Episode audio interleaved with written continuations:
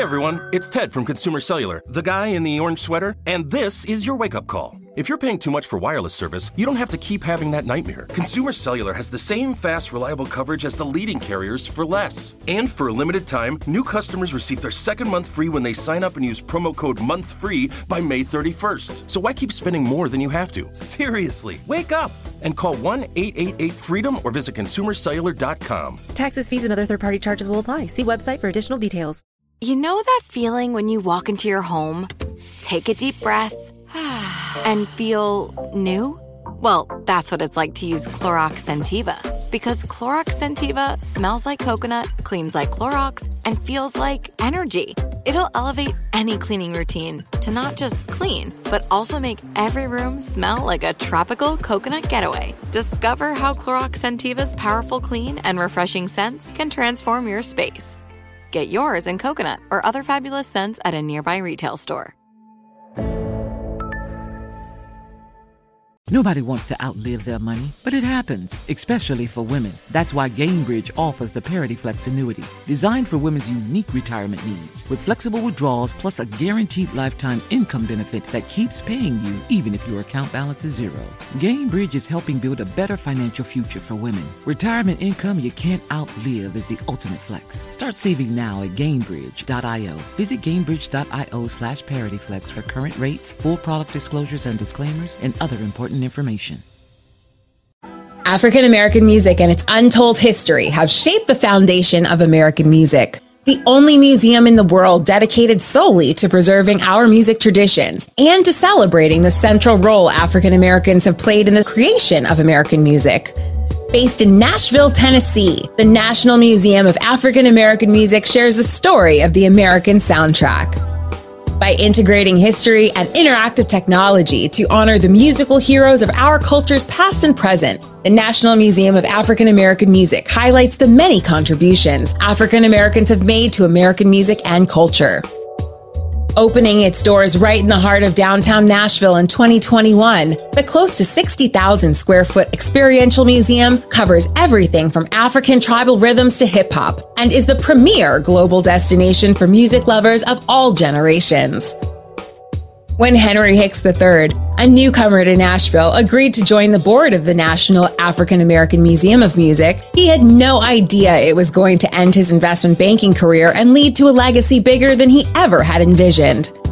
An esteemed graduate of Morehouse College and achieving his MBA in finance from UNC Chapel Hill, Hicks has held notable roles as an investment banker at Bank of America and as a partner with private equity group Red Clay Capital Holdings. In 1998, Hicks was appointed by President Bill Clinton to be a White House Fellow, where he served as a senior advisor to the CEO of the Corporation for National and Community Service and launched the AmeriCorps Promise Fellows Program. With vast backgrounds in the private, public, and nonprofit sectors, Henry Hicks joined the National Museum of African American Music in 2009 as a board member, stepping up in 2013 to his now current role, where he serves as president and CEO. Here with us to discuss the history and impact of African American music's influence and to share more with us about one of Nashville's newest and most notable attractions, we have President and CEO of the National Museum of African American Music, Mr. Henry Hicks III. This is the Black Information Network Daily Podcast, and I'm your host, Ramses Ja. Mr. Hicks, welcome to the show. How you doing? I'm doing great. I'm great. Uh, thanks for having me. I'm delighted to be with y'all today. Of course, of course, man. We got a lot to yeah. talk about, and, and, it's an exciting Absolutely. Time. So, so yeah, let's get to it. So, on this show, um, we like to uh, ask a, a, pretty broad question, admittedly, but it helps kind of acquaint our conversations with you and your brand and everything that you got going on. So, do us a favor, share a bit about yourself, a bit about your upbringing, and what has led you to your current career path. Yeah, absolutely. I, I appreciate the question. Uh, I am a, a, kid who grew up. I'm a preacher's kid. I grew up uh, moving all up all around the country. For I grew up in uh, Rochester, New York, and then Houston, Texas, and and Pittsburgh, Pennsylvania, and and landed in Washington D.C., where my dad pastored a church uh, there for a long time. Went to Morehouse for undergrad, and then uh, and then the University of North Carolina for graduate school, and went into business, uh, sales, and then investment banking and private equity. Um, and then in uh, 2009, bought a business in Nashville, Tennessee. I'd never been here before, uh, coming from Atlanta, and just said, you know, let me go on up the road and and uh, and get connected with folks up there. Bought a business, got involved there, and when I got to Nashville, within 30 days, I was asked to join the board of a project to build a museum. Mm. It's going to be a, a Black music and culture museum in downtown Nashville. And I said, sure, I, would love to be a part of it. Um, mostly for selfish reasons. I said, you know, it's going to help the business that I had purchased, which was in the hospitality sector. Okay. Um, and so let's do it. And uh, that was way back in 2009. Joined the board, became board chair, and then became CEO in 2013. Didn't know anything about museums. Uh, uh, didn't know much about music other than as a fan. Mm-hmm. Uh, but really thought that this idea of a national museum of African American music would make a big difference. Um, a lot of people don't realize that Nashville is 28% African American. It's got four HBCUs in town, um, and uh, and has a deep civil rights history that is mm-hmm. often you know not talked about. And so, you know, putting a museum like this, and then music has always been significant to the culture not only of the city but of course of the state of of Tennessee and black music has been a big part of that. Um, so of course people think about the blues in Memphis, but they don't often think about the significance of gospel music in Nashville as well as um, R&B and jazz were big time in Nashville well before uh, country uh, country music took over Music Row. There was Music Row on Jefferson Street, which was uh, home to many African American artists, very similar to Beale Street or U Street in in DC. Mm-hmm. You had Jefferson Street here in Nashville, and then we always like to say that the first uh, singing group in America to ever go on world tour was the Fisk Jubilee Singers. Uh, not the first black group, but the first group ever to go on world tour out of America was the Fisk Jubilee Singers, and they're based right here in Nashville. And so putting a museum like this in Nashville would do an awful lot for uh, kind of culturally for the city of Nashville to help really define it truly as America's music city, an inclusive version of America's music city, as well as it would give uh, voice to many people in the music industry who are who we are fans of, who are iconic to us. I mean, groups like Frank, Frankie Beverly and Maze, The sure, Whispers. You know, uh, you know, mint condition, list. or there's a very, very long list. and many of these groups may never win a Grammy. Uh, and and too often, you know, uh, at least until recent years, you know, sort of our artists and our community have kind of felt left out of some of those award shows. And yeah. and certainly you know but there's no museum until until we came along. There's no museum that really celebrated as or centered the african american contribution to american music. So you know with that preacher's kid background of service and of really um, you know trying to make black folks proud trying to make a contribution to the race on being a credit to the race mm-hmm. um, getting involved in something like this to build a museum is was kind of the best way i thought i could represent being a credit to the race to my two sons and and and and be a good uh, steward of my of the name that my father gave me and so uh, it's been a real joy uh, to be a part of leading uh, getting this museum up and going. I love that. I love that. Well, well said. Um, you know, coming from a, a, a fellow uh, preacher's kid, um, I, I understand exactly what you mean when you say that, and that, yeah. that's it's just awesome to see it. Um, yeah. So I mentioned I mentioned when we were talking that uh, I had spent some time in Nashville for the first time ever uh, back in 2020, and I remember everything was closed. It was a pandemic. Yeah. Yeah. So, um, I, just curious, what was going on with the museum during the pandemic? I, I, know that there were some things that were kind of brewing in the background. Yeah. Uh, talk yeah. to us about that. Yeah, I mean, sort of through most of the pandemic, we were under construction. So, mm-hmm. I mean, it was really kind of a remarkable thing. We literally uh, started construction, I think, in January of 2020. And I'll never forget, I mean, we were closing on our bridge loan uh, on that Friday, March 13th, 2020. We were trying to get that deal done. And the bank called and said they had to back out of the deal. And, and it took us another 60 days to kind of renegotiate that. so really through 2020 uh, was really kind of the 12 months that we were under construction uh, to to get the museum going. So you know we were in a hole in the ground and trying to keep workers separate from each other so they can get each other sick and mm-hmm. trying to deal with the supply chain crisis and all that kind of thing. So that was the year that we were you know you know we were quiet we were underground uh, you know sort of quite literally as well as uh, in terms of folks not seeing the construction happen because everybody was at home. But that's when we were building the museum was right in the middle of the pandemic. Sure sure. Did it did it pan out the way that you had hoped? Well you know i think you know I, in some ways better than better than hoped. I mean I, you know the everything in its time right? I mean and so i think it, it finished we got it done when it was supposed to happen. We were you know two plus years delayed in in getting the museum complete and open. Uh, but man was it poignant to be able to cut the ribbon on the museum on Martin Luther King Day 2021, and then to be able to celebrate a public grand opening on June 18th, I believe it was 2021, which was which was the first uh, federal holiday of Juneteenth, and uh, and so we really have those two anniversary dates that you know by virtue of uh, of the pandemic delaying us we had some some pretty iconic timing in terms of getting the place open this show is sponsored by betterhelp People don't always realize just how much their negative thoughts and experiences stick with them and weigh them down. You may find your brain constantly running through a highlight reel of bad moments. That comment your friend made last week that hurt your feelings, that frustrating thing your mom does, or that silly thing you said in a meeting. Maybe it's time to get it all off your chest. Whether it's a tiny annoyance or something much bigger, Talking about it can give you some relief and lead you to a potential solution. That's where therapy comes in. It's a safe space to share whatever's weighing you down and learn to process it so your internal highlight reel can focus on the good stuff. And BetterHelp offers affordable online therapy on a schedule that works for you. Connect with a licensed therapist by text, phone, or video call. Start the process in minutes and switch therapist anytime. Let it out with BetterHelp.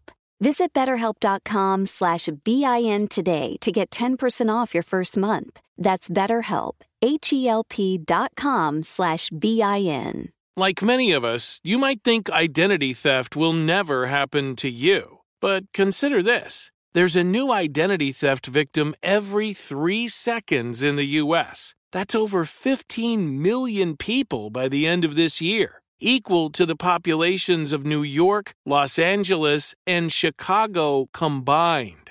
Even worse, identity theft victims often don't even know they're victims. That's why Lifelock Identity Theft Protection alerts you to identity threats, even the ones that don't show up on a credit report, like data breaches, fraudulent bank transactions, loan and credit card applications, and crimes committed in your name. If your identity is stolen, your own dedicated Lifelock US based restoration specialist will work to fix it. Lifelock protects you in ways that you simply can't on your own. Join now and save up to 25% your first year at lifelock.com slash news. That's lifelock.com slash news to save up to 25%. Identity theft protection starts here. Hey everyone, it's Ted from Consumer Cellular, the guy in the orange sweater, and this is your wake up call. If you're paying too much for wireless service, you don't have to keep having that nightmare. Consumer Cellular has the same fast, reliable coverage as the leading carriers for less. And for a limited time, new customers receive their second month free when they sign up and use promo code MONTHFREE by May 31st. So why keep spending more than you have to? Seriously, wake up and call 1 888 freedom or visit consumercellular.com. Taxes, fees, and other third party charges will apply. See website for additional details. We are here today with President and CEO of the National Museum of African American Music, Mr. Henry Hicks III, learning about one of Nashville's latest and greatest attractions and discussing the history and impact of African American music's influence and foundations in American music and culture. Now, um, one of the things that I know to be true, you, you mentioned that uh, there's a a obviously there's a significant musical history uh, coming out of Tennessee, but there's also a significant civil rights history there as well. Um, I'm familiar Absolutely. with the uh, the museum that is uh, now a shrine to uh, Dr. King, um, because it was the place where he was assassinated. Sure. Um, and that's in uh, Tennessee as well. And you know, I was able to kind of peel back some layers there recently. Um, eh, recently, uh, museums have become rather important in my life, and I wonder, as far as the uh, the museum is concerned, um, what is the experience that people will take away from it? So, talk to us a bit about the the history and sort of like an in depth uh, experience that folks will have. Yeah, you know, I mean, it's it's it's really interesting. Um, you know, I, I really look at our work here.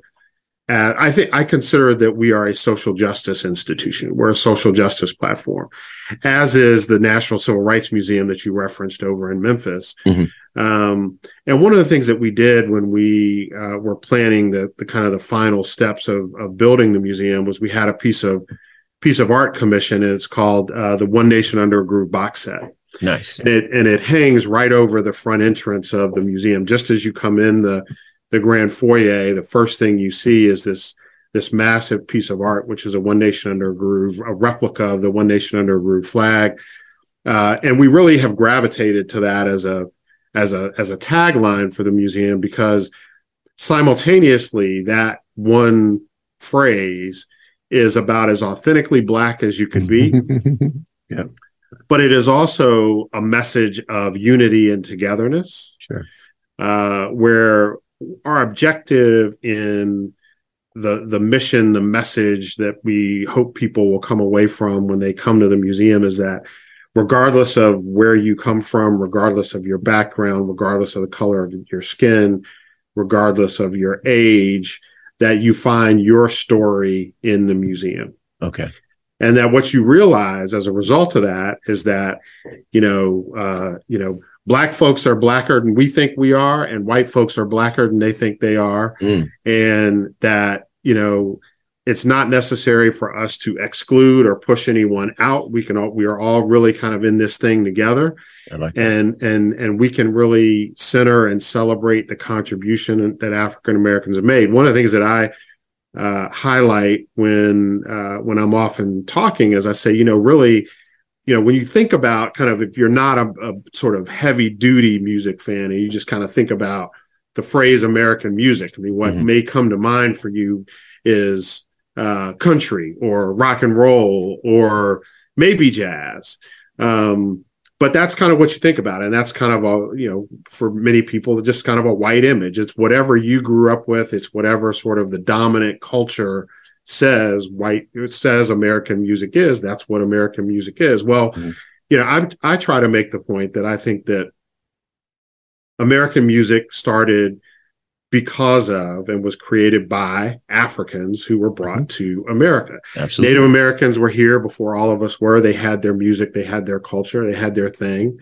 Uh, European Americans immigrated to this country and they brought their music and their culture with them and, mm-hmm. and began to use that and celebrate that in this country.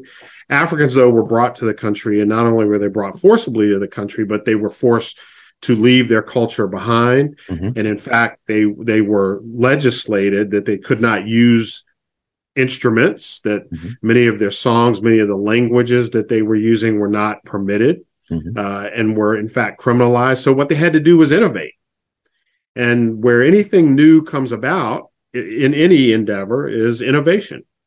And so they had to innovate and they had to bring what they had in their memories and what they had in their souls from Africa and begin to bring that out. And then they had to adapt a little bit and sort of adopt some of this European stuff that they found and some of the Scotch Irish stuff they found up in the mountains and maybe some of the stuff they got from their Native American uh, friends that they ran across and they created something entirely new. Right. right. That's where American music began. And so, regardless of who that is, that is now celebrating, performing this music, whatever your genre, whatever you know, sort of part of the country you live in today, and you know, you know, whatever brand of jeans you favor, and you know, whatever whatever your thing is, there's a really good chance that the music that you are so fond of is in fact black music. Um, and so what I think that people will experience is they'll find their story in the museum and they will find that it is in fact a river of rhythm that runs through this country mm-hmm. it's not really defined by genre uh, although that's the way that the commercial side of the business sells it the way it's yeah. created is just this is my lived experience um, and so uh, you will walk through and you will experience both uh, the tactile artifact that gives evidence to this culture and this music from the 1600s all the way through the present day whether it's uh, field hollers or Negro spirituals or gospel or blues or jazz or R and B, funk, techno, disco, or hip hop, dirty South, East, West, whatever it is, you'll find all of that, um, and you'll find ways that you can technologically interact with that, whether that is a rap battle or creating a jazz riff or uh, singing with Bobby Jones and the super choir and then you can save a lot of that on an RFID bracelet that you get when you come to the museum um, in video form or uh, in playlists that you create. And we'll email all of that to you uh, within a day after you leaving the museum. So then you have that experience that you can then share on TikTok or wherever you want to share it. Um, and so you get something that you can take with you. You get to play with the music. You get to listen with the listen to the music while you're here in addition to seeing uh, the, the, the real thing. So it's it's a little bit of something for everybody. And there's nothing yeah. I like more than seeing you know a five year old with the headphones on bopping and mom standing right next to him, listening to something entirely different, but they're both having a great time. I love it. I love it. You know, there's uh, something to be said about museums where there's kind of an interactive element to it. So um, well done uh, as far you. as that's concerned. Um, and you know, you this place is a playground. oh yeah, yeah. That's that's what I mean. So, yeah, so, um, sounds like a great time. Um, yeah. And you know, there's something else that you mentioned too, and I learned this uh, when I was in um, in college. Uh, one of my professors, uh, her name was Dr. Westenberg. She um, showed us uh, at our class. She showed us a it was a chart, like a musical family tree, right? Yeah, yeah. And this family tree had you know all of the categories you know uh, blues hip hop country rock and roll you know on and on on down the list. And yep. then the lineage uh, of all of those things. And um, the one thing that was impressed upon me is that every major uh, genre of music uh, in this country traces its roots to a slave field and so you're absolutely what you're saying absolutely uh, jibes with what I know to be true. And then uh, my my teacher took it further and uh, said something that I'll never forget. You know, the the first people to make music were black people because the first people were black music, or the first people were black people. Sure. The first instrument was the drum. Yeah. And the pattern that we feel uh, familiar with, the four over four count. Mm-hmm. Music is based off of the heartbeat. That's the rhythm mm-hmm. that we hear um, in utero.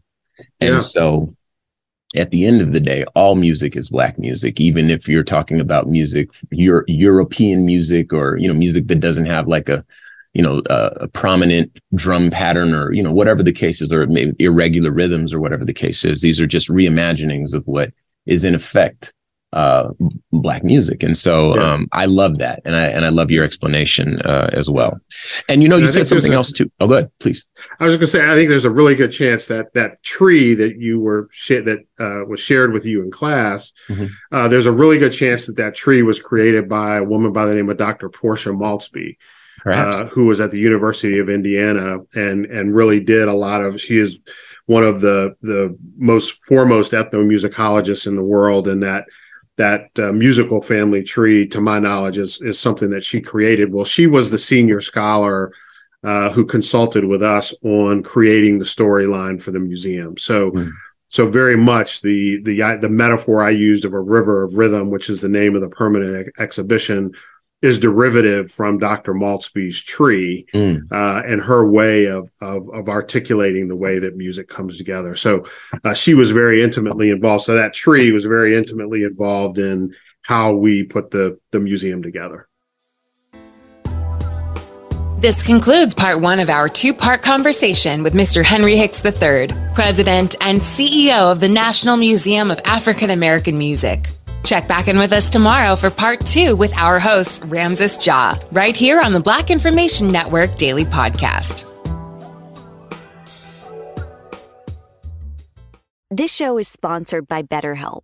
It's a simple truth. No matter who you are, mental health challenges can affect you and how you manage them can make all the difference. That's why everyone should have access to mental health support that meets them where they are and helps them get through. BetterHelp provides online therapy on your schedule. It's flexible, simple to use, and more affordable than in person therapy. Connect with a licensed therapist selected just for you. Learn more at betterhelp.com. That's betterhelp.com. Nobody wants to outlive their money, but it happens, especially for women. That's why Gainbridge offers the Parity Flex annuity, designed for women's unique retirement needs, with flexible withdrawals plus a guaranteed lifetime income benefit that keeps paying you even if your account balance is zero. Gainbridge is helping build a better financial future for women. Retirement income you can't outlive is the ultimate flex. Start saving now at Gainbridge.io. Visit Gainbridge.io slash ParityFlex for current rates, full product disclosures and disclaimers, and other important information.